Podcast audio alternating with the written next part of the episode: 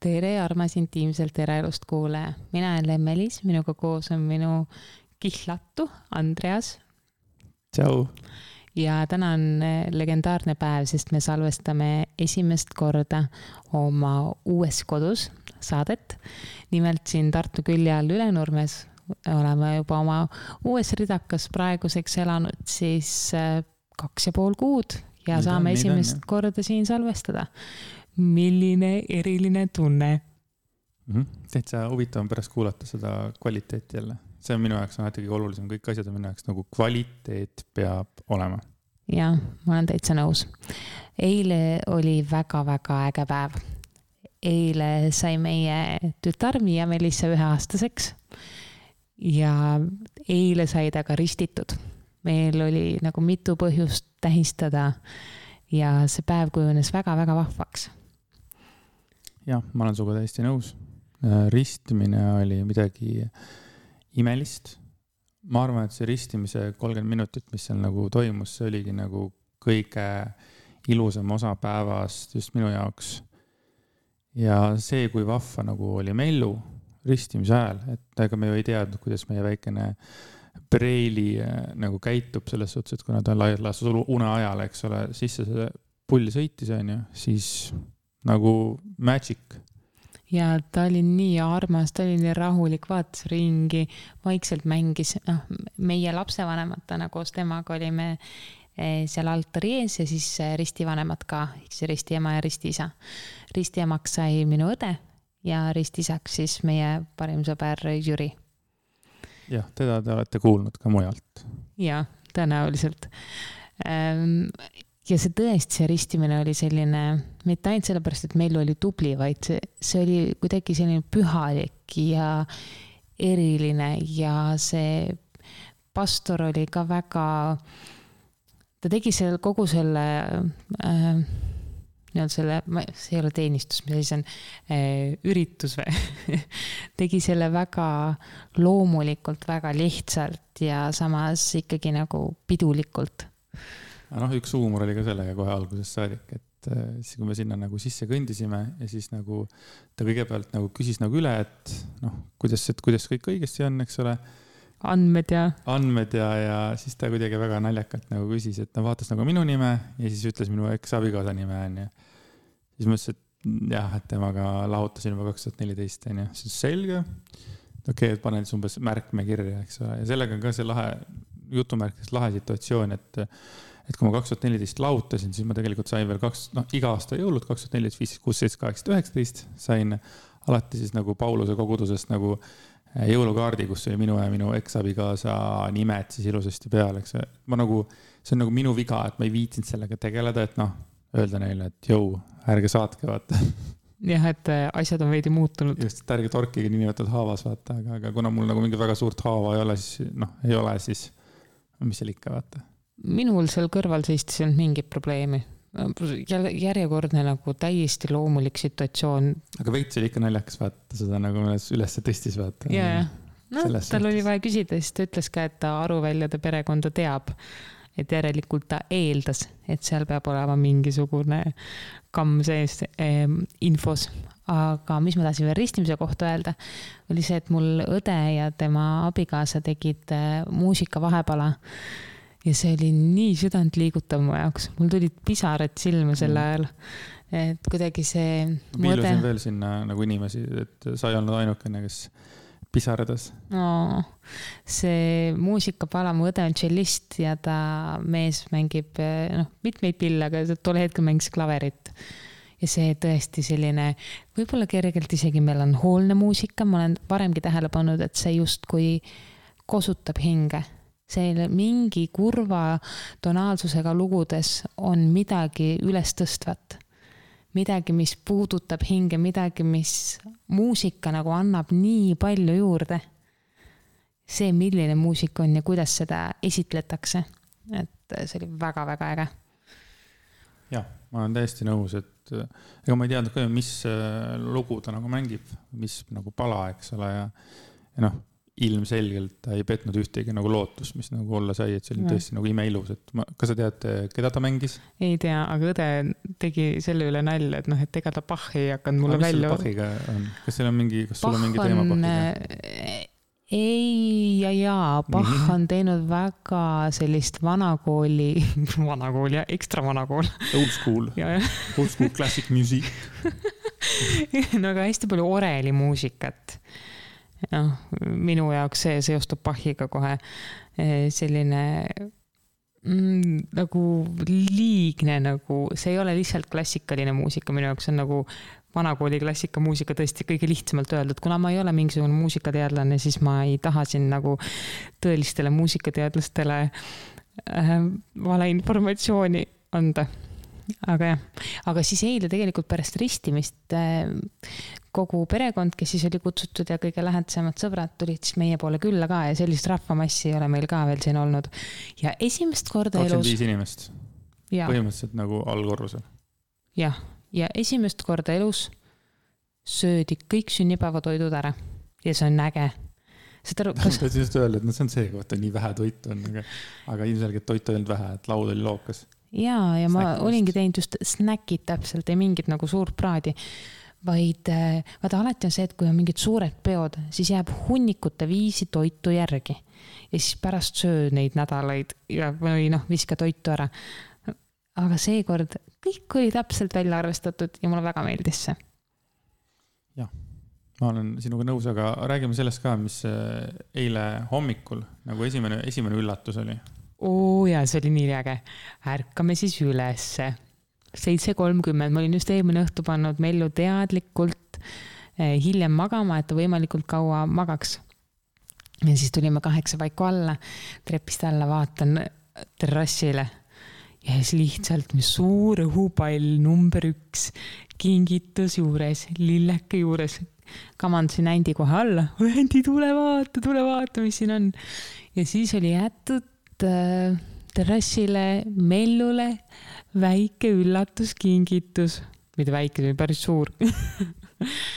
Ja selle tegid äh, meie kõrvalboksi naabrid, mis oli nii lahe. Ja siis, kui me pärast nendega rääkisime, siis nad ütlesid, et nad olid pannud ekstra sellepärast, et nad teadsid, et enamasti Mellu ärkab kuue paiku. Nad olid pannud äratuse viis kakskümmend ja salaja toonud meie terrassile varahommikul Mellule kingituse, et see oleks üllatus. Ja veel seda ka, et vaata nagu, nagu sa ütlesid, sul on ka telgitaguseid tore kuulda, siis mul ka, et, et kuidas see asi kõik käis, et üks tahtis seda asja, teine tahtis seda asja ja siis nagu eh, noh, lõpuks otsustati, et no ostame siis nagu selle asja. et hästi vahvad nagu eh, toidunõud. Ja toidunõude komplekt.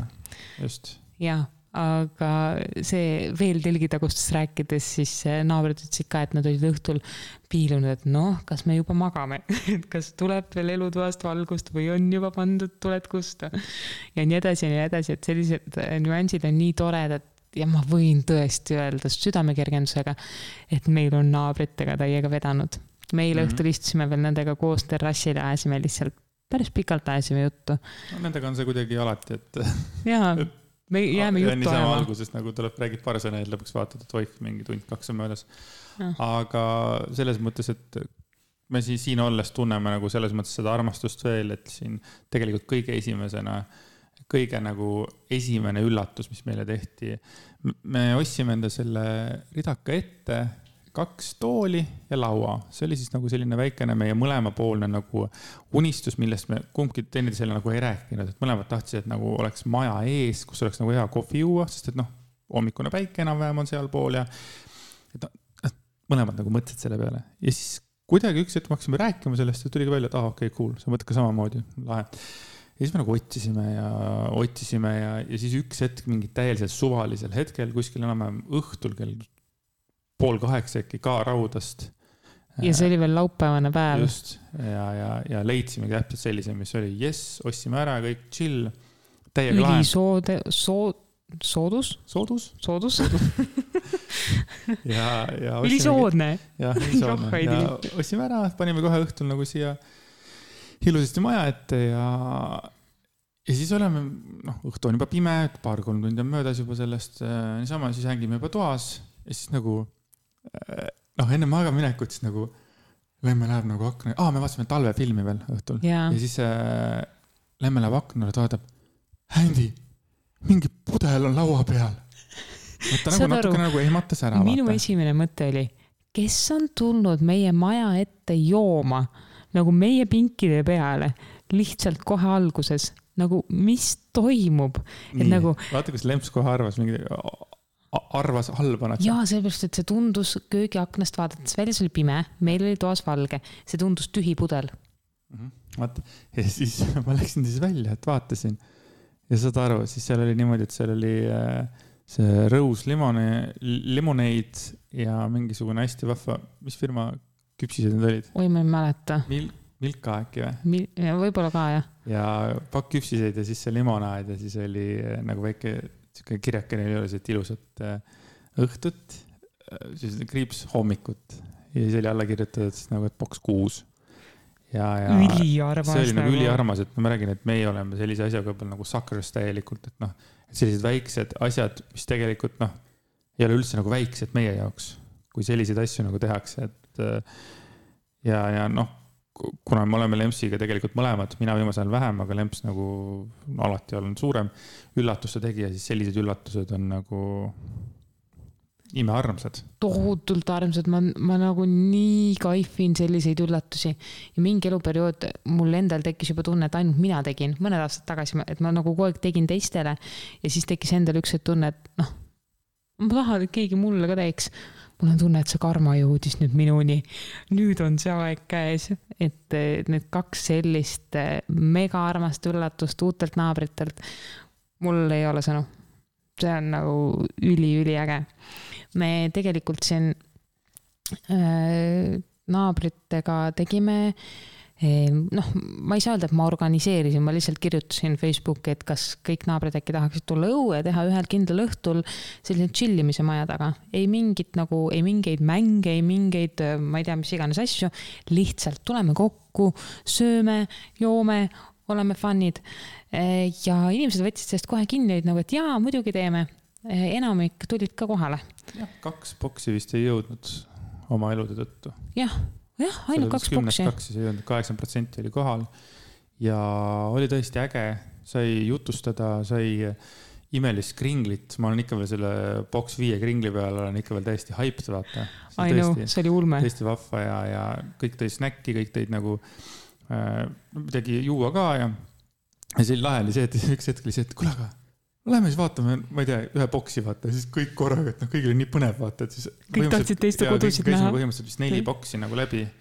kas rohkem ei olnud või? kui ka No oli, siis tegelikult väga vahet ei ole. et äh, no loomulikult ma oleks ka tahtnud enda boksi inimesi lasta, aga kuna meie Peepsukene magas, meil ju magas, et siis me ei hakanud noh, pigem nagu torkima.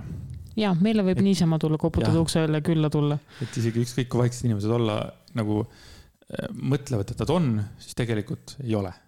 jah, et selles mõttes oli nagu äge oli näha, et igal, igalühel oli nagu mingi oma nägemus ja, ja kõik oli nagu omamoodi nagu äh, hästi ilusad.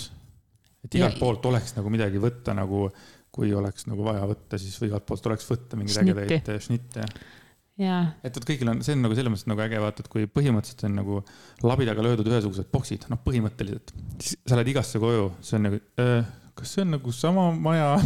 ja et nagu igalühel sama on mingi maja oma korter või? hingus juba need erinevad värvilahendused ja stiilid ja asjad, et tõesti nii nagu väiksed nüansid annavad nii palju uudsust ja mulle ka väga meeldis, nagu igas kodus on midagi ägedat. no okei okay,, ma räägin siis selle ühe tõrva, tõrvapoti loo ka ära selles mõttes, et siiski juhtus see, mida ei ole juhtunud vist mingisugune, ma ei tea, ütleme lambis kaks aastat umbes. et ma ei ole nagu väga kõvasti napsutanud, et siis äh, veits läks äh,, veits läks seekord äh, kuidagi, kuidagi hoog oli peal ja maitses võib-olla see väikene viskikokteil päris hästi.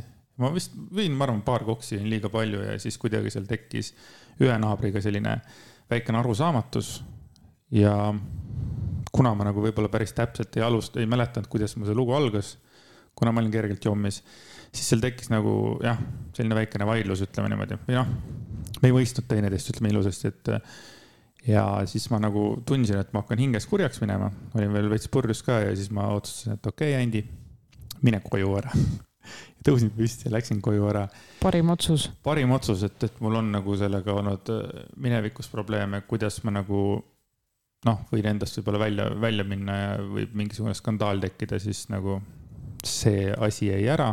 Just lihtsalt arusaamatuste tõttu ja alkohol nagu võimendab neid hetki. just, just täiesti mõttetu teema nagu, aga siis ma nagu arutasin sellest järgmine päev Lempsiga ja, ja tegelikult ka ülejärgmine päev, et siis ma nagu võtsin otsuse vastu, et ma, et ma pigem, pigem nüüd praegu natukene hoian alkoholist eemale ja nüüd teen sellise aastase pausi see on väga-väga võimas lubadus. ja, et no mina ütlen, mina, Andreas Jääger, ütlen praegu, et ma äh, ei joo kolmsada kuuskümmend viis päeva. Nice. on vist kolmsada kuuskümmend viis päeva ühtegi lonksu alkoholi. sest et ma ei taha tunda ennast nii, nagu ma, nagu tunnen järgmine päev, kui on nagu tunne, et midagi läks nagu vist halvasti. ma täpselt nagu ei tea ka. jaa. aga see oli selline ainukene tõrvatilk meepotis, et äh, minu jaoks see nagu on see möödanik ja nagu kõik on hästi. minu jaoks äh, ma mingeid lubadusi alkoga ei tee, aga ilmselgelt, kui Andy ei joo, siis ka mina ei hakka kodus siin mingit tipsutama, et ma tundsin ka, et me oleme viimaste kuudega natuke võib-olla palju veini võtnud õhtuti. et äh, nüüd tuli ka minul mingi plokk ette ja, ja tegelikult see, millega see plokk tuli mul nädal tagasi Äh, tekkis järsku täiesti lamp, hästi tugev migreen, auraga migreen ja mul ei ole neid olnud äh, peaaegu kümme aastat, ma arvan. kümme aastat tagasi mul oli poole aasta jooksul oli selline periood, kus mul tekkisid tugevad auraga migreenid ja siis nad kadusid ära. ja nüüd siis tulid tagasi ja see oli täiesti kohutav, ma kutsusin Andi lausa töölt koju, sest ma ei suutnud funktsioneerida korralikult. no ma arvan, et ma oleksin saanud kuidagimoodi hakkama, aga no noh, mille, mille arvelt või mille nimel? ja ma arvan, et nagu sa ei peaks, kui sul on raske ja mul on võimalus, selles mõttes ma arvan, et kui oleks võimalus töölt tulla, siis nagu. kui teisel on vajadus, siis sa tuled lihtsalt. jah. nagu sorry, aga pere on tähtsam kui töö. ma olen sellega nõus. mul, kui esmaspäeval mul tekkis tugev migreenihoog, siis kolmapäeva õhtul mul tekkis teine teist korda. Õnneks oli vastu ööd, nii et äh, ma tol korral sain nagu enamuse valust maha ära magatud.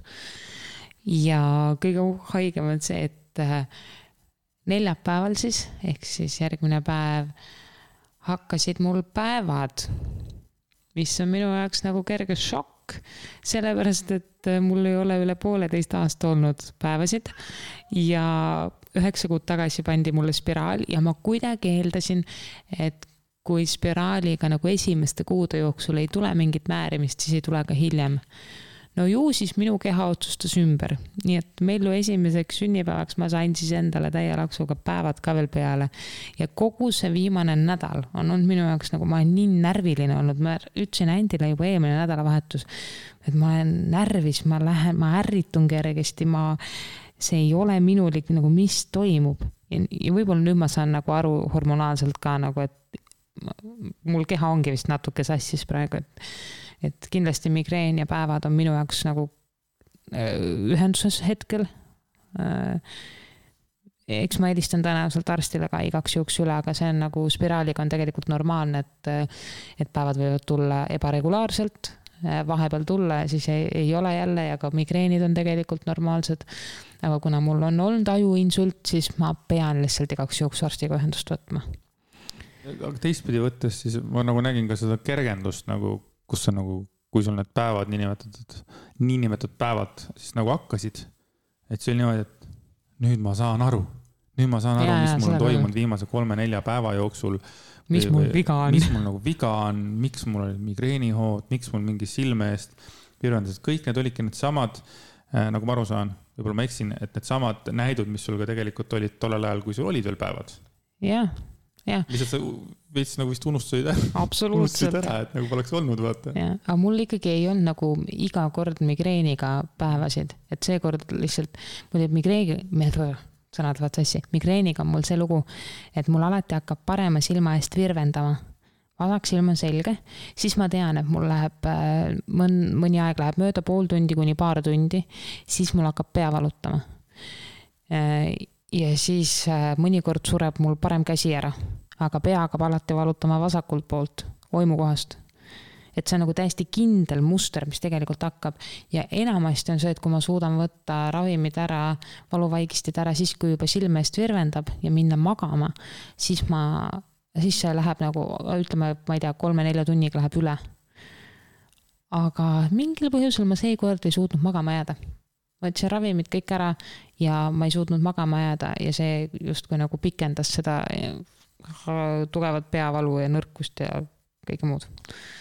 Nii et sellised lood on mul tegelikult on viimase nädala jooksul, mis on päris nagu minu jaoks jälle ehmatavad, et ma tahaks selle tervisemurede teema nagu jätta kõrvale, aga see ometigi käib lainetena nagu minuga kaasas kogu aeg. Aga ikkagi ma mõtlen jälle, et kas pole tore, et sa vähemalt nüüd tead, mis toimus, sellepärast et enne kui muidugi, see muidugi. nagu tekkisid, ma ei tea, veritsus, siis äh, noh, siis sa ju tegelikult ei teadnud, mis värk on, vaata. et vähemalt sul on nüüd olema jah põhjus, et aa, okei okay,, cool, mul on päevad, selge. ja, jah, täiega. loodame, et siis, kui sa arsti juures käid, et siis, siis ei leita midagi hirmsat, sest et aga, aga noh, ma arvan, et ei leita. ma arvan ka, et ei ole midagi. see on mingi täitsa tavaline situatsioon, mis mingitel osal protsendil tuleb või midagi taolist. ja, kuule, me unustasime rääkida kuule. ühest äh, tähendab, räägime ühest ägedast situatsioonist, mis meil veel oli seoses naabrite peoga.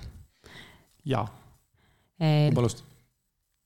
Sina alustad, kuna jah, sina selle avastasid. ja, ehk siis sama öö, kui me olime naabritega olnud väljas, mina läksin umbes, ma ei tea, üheteist, kaheteist vahel kusagil läksin magama ära.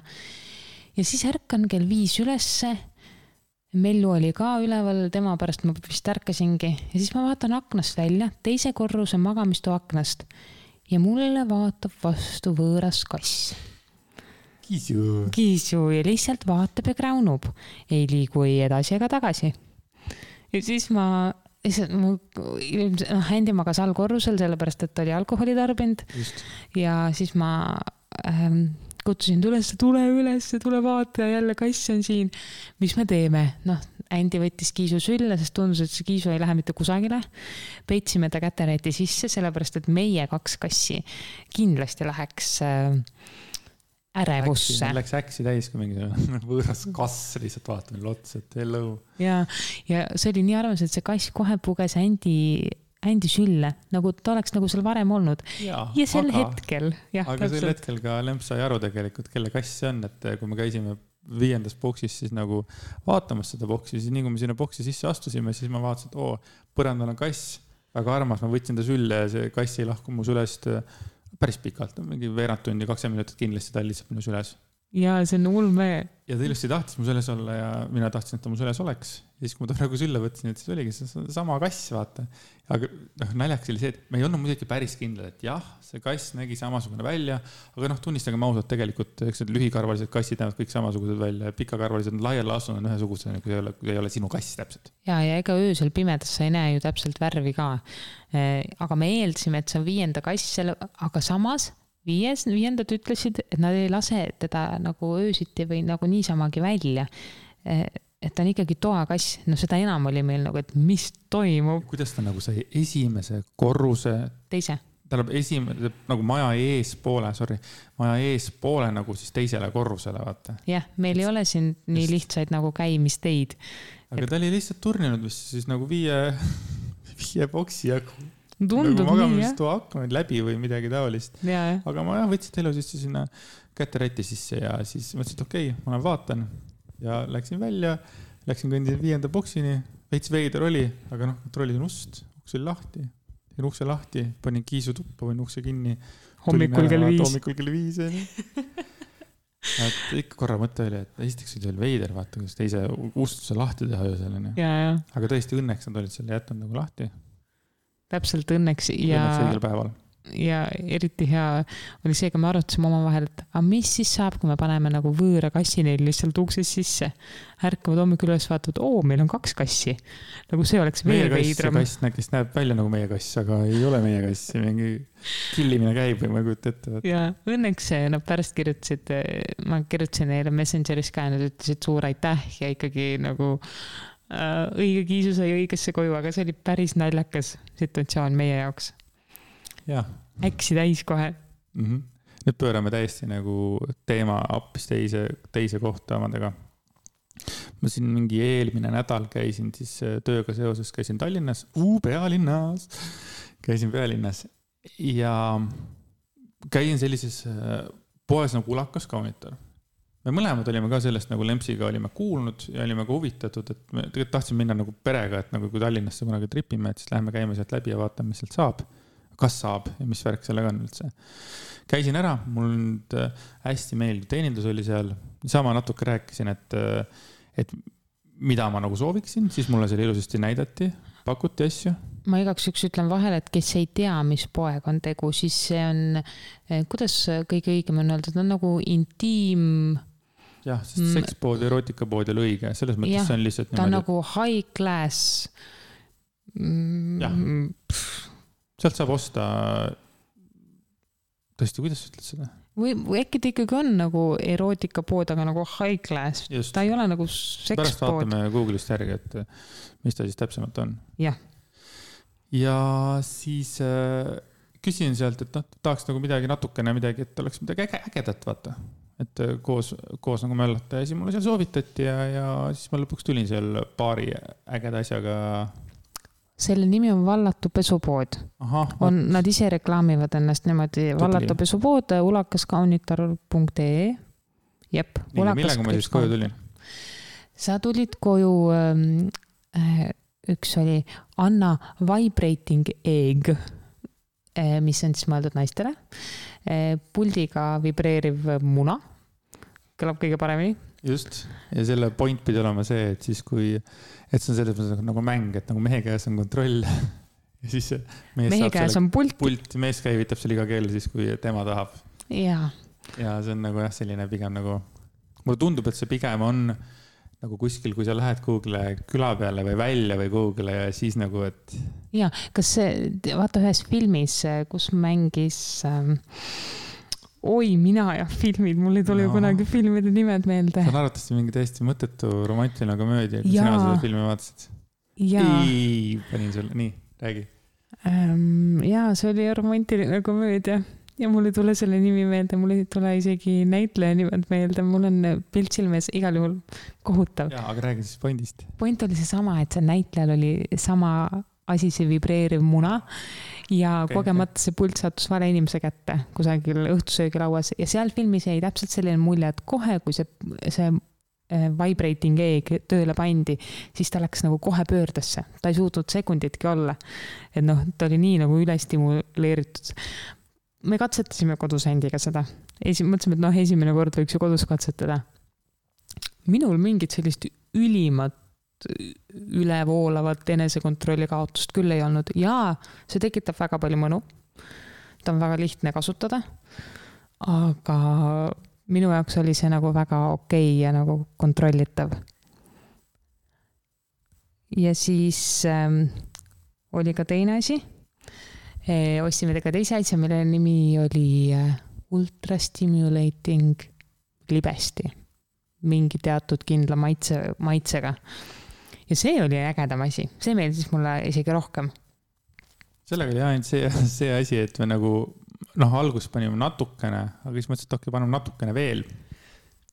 Ja selles mõttes see nagu natukene üle stimuleeris võib-olla pigem äh, mind isiklikult. Et ma nagu ei suutnud kesta võib-olla nii kaua kui muidu, sest et noh, kogu aeg oli tip of top, vaata. et kohe, ma kohe explode in, vaata aga minule meeldis see jällegi, siis see andis ka ja, minule. mulle ka, ega mul ei ole midagi selle vastu. ei, absoluutselt, aga see stimuleeriv libesti andis mingid, seal oli kirjas, et nagu pulsatsioonid, et annab naistele pulsatsioone. mis keeles see? ja ma saan aru, et see on nagu pulseerima ja, aga pulsatsioonid. ma ei tea, ma mõtlesin uue sõna välja. Cool. Aga ma, ma ei ütleks, et ta oli päris pulseerimine, aga ta oli küll, ega ta oli kuidagi mõnus, selline nagu äh, kihisemine või selline äh, õrn nagu vibra oleks olnud juures. ja lisaks see, et sinu, sina olid nagu ka äksi täis täiega et see, see tegelikult oli väga hea kombo kokku. Ja selle libesti maitse oli väga hea. Mhm. mulle väga meeldis see, ta ei olnud äh, lääge, ta ei olnud mingi rõvedalt magus, mõttetu mingi löga vaid ta oli ülimalt hea. ja, selles mõttes ma nagu võtsin Olaka kaunituriga ühendust ka ja pakkusin talle koostööd nagu intiimsete eraelust Julaka kaunitariga, et kuidas see koostöö välja näeb, kes seda teab. et äh, midagi sai natuke läbi räägitud, aga kas see koostöö tuleb või ei tule, seda hetkel veel ei tea. meie oleksime igatahes huvitatud. ja nii ongi. Ja rõõmuga jagaksime ka oma kogemusi erinevate toodetega, ka teiega, armsad kuulajad. see praegu ei olnud sponsorid jutt, nii et äh, see oli täitsa meie tavaline äh, räägime kõigest teema rääkides kõigest, me otsisime endale ju mööblit siia koju. jaa, kas te mäletate seda skandaali? selle mööblipoe skandaali. mööblipoe skandaali. Läksime siis meie juhuslikult uuesti sinna mööblipoodi. mööblipoodi et... nimega Optimus. Ja, ja. sest et me, see ei ole mingisugune häbiasi seda välja öelda, see, kus keelati omal ajal laste kärudega poodi tulla, oli mööblipood nimega Optimus. jah, Tartus, Tartus ja siis äh, me siis äh, võtsime Mellu ilusasti sülle juba. me juba teame, me ei hakka teist korda nagu astuma sinna, et sorry, ma segan sind kogu aeg, aga me vist juba arvatavasti Optimuses oleme juba vist äkki kolmandat korda ja teist korda siis nagu ilma käruta, sest et noh, ei tohi ja siis nüüd austame neid reegleid, onju. jah, aga me jätkuvalt ei leidnud sealt mööblit, küll aga oli huvitav see et äh, me kõnnime, kõnnime, kõnnime, järsku avastame seal ei ole enam seda silti, et lastekärudega ei tohi minna. just, kahest sildist üks on ära võetud. see nagu meie jaoks siis olulisem ja häirivam. Ja siis Andi mõtles, et okei okay,, aga lähme siis küsime, et äkki öeldakse meile, et miks siis äh, seda silti enam ei ole. ja kõndisime sealt letist mööda, kaks naisterahvast seal olid ja küsis, Andi küsis väga viisakalt, et tere, vabandage, et kas te oskate öelda, et millal see lastekärude keelusilt maha on võetud? et me ei teadnudki, et äh, jälle või noh, et võib lastekärudega siia tulla. ja siis esimene mm, töötaja ütles, vaatas mulle süütude silmadega otsa, ütles, et aa, et ei, ma ei tea, et. ma ei olnud märganudki. ma ei teadnudki, et umbes, et siin ei tohi või midagi. siis teine kõrval, vene aktsendiga. et ei, kuidas ta ütles, et ei, ei kommentaari, ei kommentaari. et ei kommentaari, et nagu äh, okei okay., ilmselgelt siis äh, noh, see müüjanna teadis, kes teab. ta lõi silmad maha. ja äkki isegi see müüjanna võis ka meie nägusid teada, ma, ma ei tea võis seda, vaata. tema võis ka olla see, kes meid sealt ära ajas, vaata. aga see, kuidas sa nagu, siis mängi siis kaasa või valet või midagi siis nagu, et kui sa tõesti nagu ei taha nagu välja rääkida, et uh, sina oled ka kurja juur olnud, ütle, et aa, et aa, et me, me tõesti ei tea, vaata või midagi. aga kohe see, ei kommenteeri ja see oli kuidagi selline hääletoon oli tal ka see jällegi konkreetne. hästi ebameeldiv ja siukene. nagu ta ei tahaks meiega suhelda. konkreetselt. Et nagu, kes me oleme, et me üldse sellist asja küsime, ma ei tea. noh, igal juhul saime siis äh, vähemalt äh,, meie saime muige näole, sellepärast et see ähm, sellest oli kasu, et me tõstsime häält ja sellest oli kasu, et me rääkisime avalikult äh, sellest, et meid mööblipoodi ei lastud võib-olla väike asi teistele, sest me saime ka väga palju kriitikat selle eest oh,. poolt täiesti nagu arusaadav. jaa, aga, aga meie jaoks oli see väike võit. et lastekärud ei ole kurjast. ma usun, et iga viisakas inimene, kui ta läheb lapsekäruga poodi, siis ta ei ürita läbi rallida kohtadest, mis on liiga kitsad ja ta ei lähe teadlikult ühtegi kaupa hävitama või kahjustama ja minu arust, kui me kommentaare lugesime, siis ka oli seal nagu all oli kirjas, et, et minu arust nagu need lapsed, kes nagu jalgade peal on, vaata. Ja ütleme, neid on nagu rohkem võib-olla seal ja siis ongi mingisugune nelja-aastane tuleb, jookseb ja tema võib palju rohkem hävitada tegelikult kui üks käru, mis sõidab nagu mööda. et selles suhtes, aga ei äh,. nagu ma kunagi ütlesin ühes saates siin, et vähemalt diskussioon oli nagu oli alanud äh,, kommentaarium äh, kihises ja noh, see pood loomulikult kohe mainiti seal ära, mitte meie poolt, aga mainiti, nii et ju siis see ikkagi jõudis sinna. Või siis me kujutame seda praegu ette ja võib-olla see silt oli puhastuses ja tuleb nüüd tagasi suurema ja võimsamana, et. noh, see võib ka olla, mine sa tea. muidugi, et mis seal ikka. aga nüüd veel nagu siis rääkida nagu negatiivsetest asjadest, siis ma kunagi siin mainisin, tead, kuna me ei ole teinud vist kaks nädalat saadet, siis ma isegi ei mäleta, kas see oli viimane eelmine saade, kus ma rääkisin ühest seksistlikust mehest, kes ühe Äh, inetu artikli kirjutas sellest, kuidas naised kätte ei anna.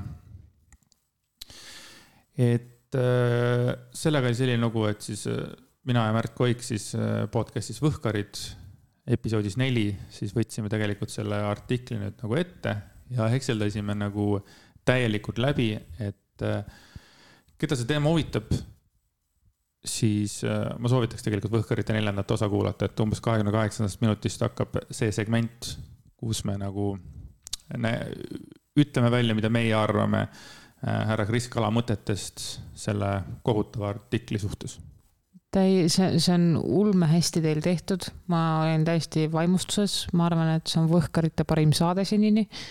ja tõesti, minge kuulake see, nad äh, võtavad selle debiilsuse, debiilse artikli lahti ja seisavad äh, naiste eest täie lauluga. naiste ja meeste eest muide. absoluutselt. jah, te seisate mõlema sugu poole eest. nagu mingisugune meeste sõnum naistele, et ma ei kirjuta küll alla sellele, aga see selleks, see teema on nüüd läbi, lihtsalt, et ma suunan teid, kes nagu veel äkki ei tea seda, siis Õhkarite neljas osa, minge kuulake. Yes. kas lõpetame tänaseks ära? mul on tunne küll, et täna tõmbame pillid kotti on selline väljend või? kindlasti ja me oleme tagasi varem, kui te suudate isegi silma pilgutada Nice aitäh, et te kuulasite, tšau. tšau.